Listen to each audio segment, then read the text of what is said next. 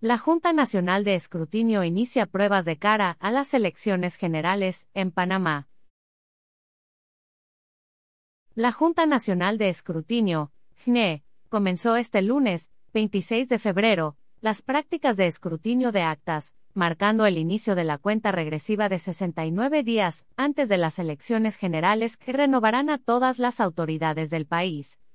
El objetivo principal de estas pruebas es prepararse con la debida anticipación para la crucial tarea de proclamar oficialmente al nuevo presidente de Panamá. Siete de los nueve integrantes de la JNE, incluyendo titulares y suplentes, se turnaron en equipos para llevar a cabo las pruebas, apoyados por personal técnico. Durante casi cuatro horas, realizaron rondas de prácticas que abarcaron desde el protocolo de recepción del acta hasta la verificación, custodia en la urna de seguridad, cotejo de cifras y validación por parte del cuerpo de auditores, culminando con la impresión y publicación de los resultados oficiales.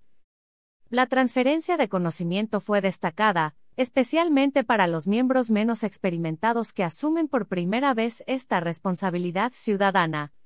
Después de las pruebas, la GNE acordó continuar practicando en el laboratorio para llegar bien preparados a la cita oficial de conteo el 5 de mayo. La GNE, como corporación electoral transitoria, autónoma e itinerante, tiene la misión de recibir, custodiar y escrutar todas las actas hasta el último voto, antes de proclamar al nuevo gobernante del país. Está compuesta por nueve ciudadanos panameños, el 67% de ellos mujeres, y el 45% menores de 40 años, seleccionados por el Tribunal Electoral.